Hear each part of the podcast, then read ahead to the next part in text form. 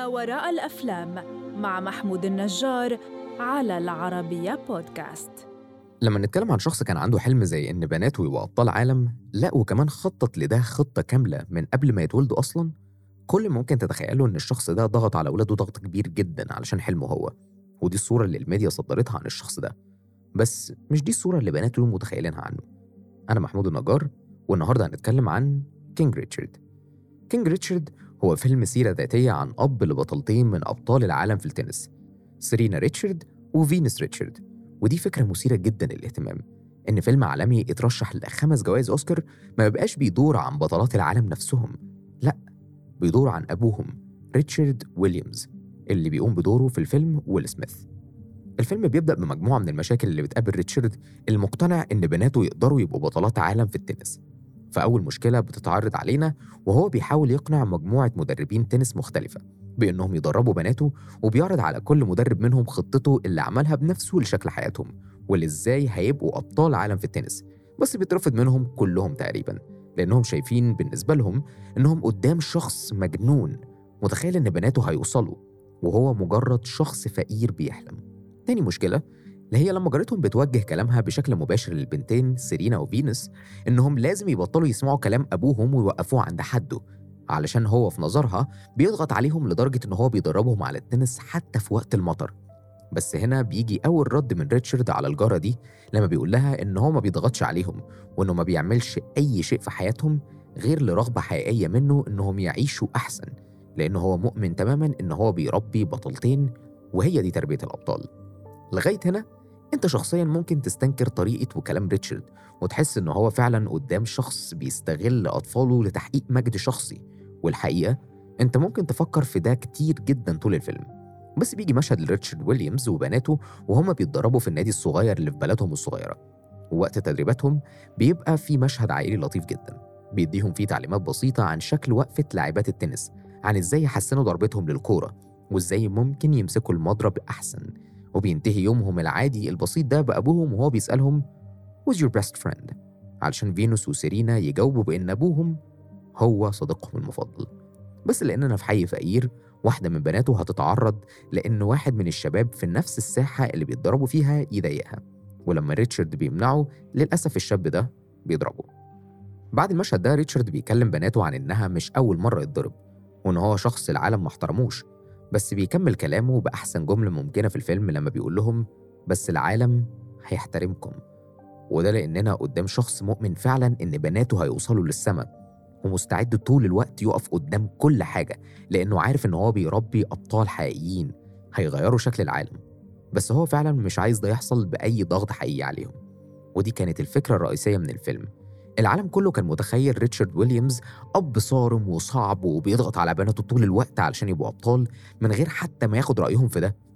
وده كان الدافع الحقيقي ورا رغبة سيرينا ويليامز وفينس ويليامز إن هم يعملوا فيلم بيعرف الناس مين أبوهم وإزاي رباهم.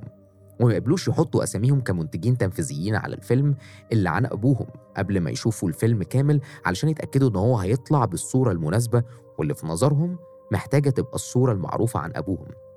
وفعلا الفيلم اتعرض عليهم بعد ما خلص قبل ما يقبلوا يبقوا المنتجين التنفيذيين ليه.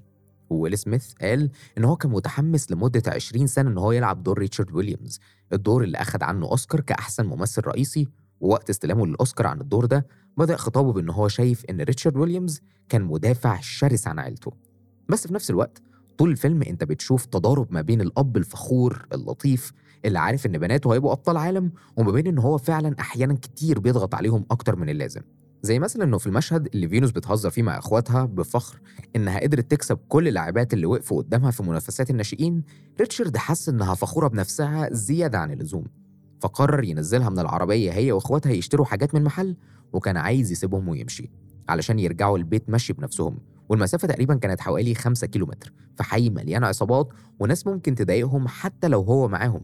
فإيه اللي هيحصل لهم لو كانوا كمان لوحدهم؟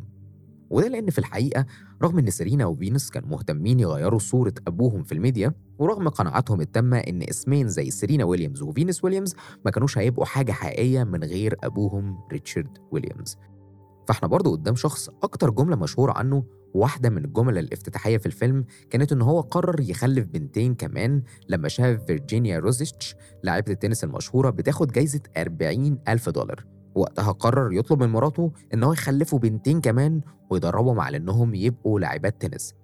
وهنا فعلا رسم خطة كاملة لحياتهم كبطلات عالم من قبل ما حتى يتولدوا.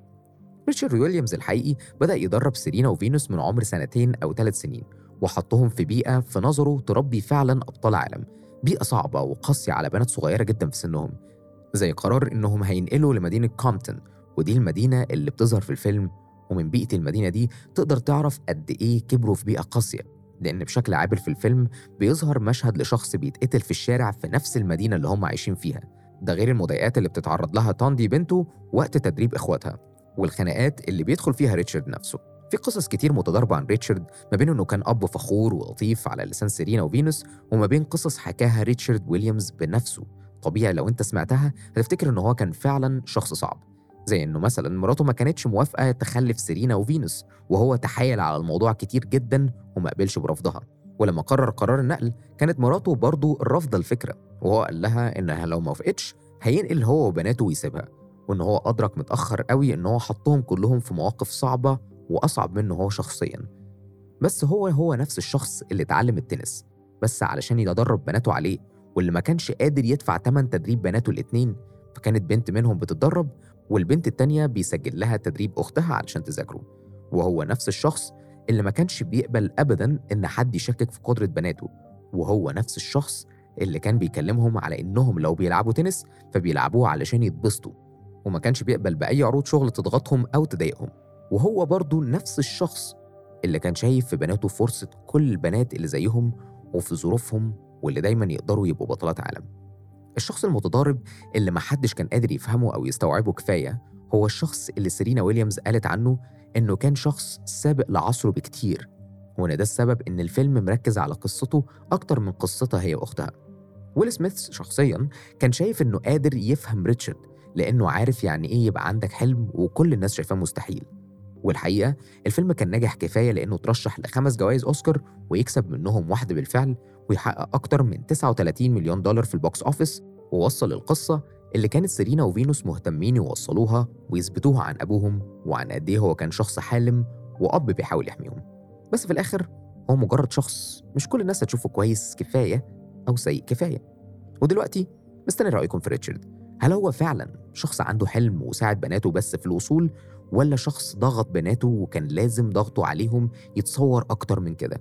واستنوني في الحلقة اللي جاية في حلقة جديدة من بودكاست ما وراء الأفلام علشان نحكي عن ما وراء فيلم جديد بمنظور مختلف منظور ما وراء الأفلام.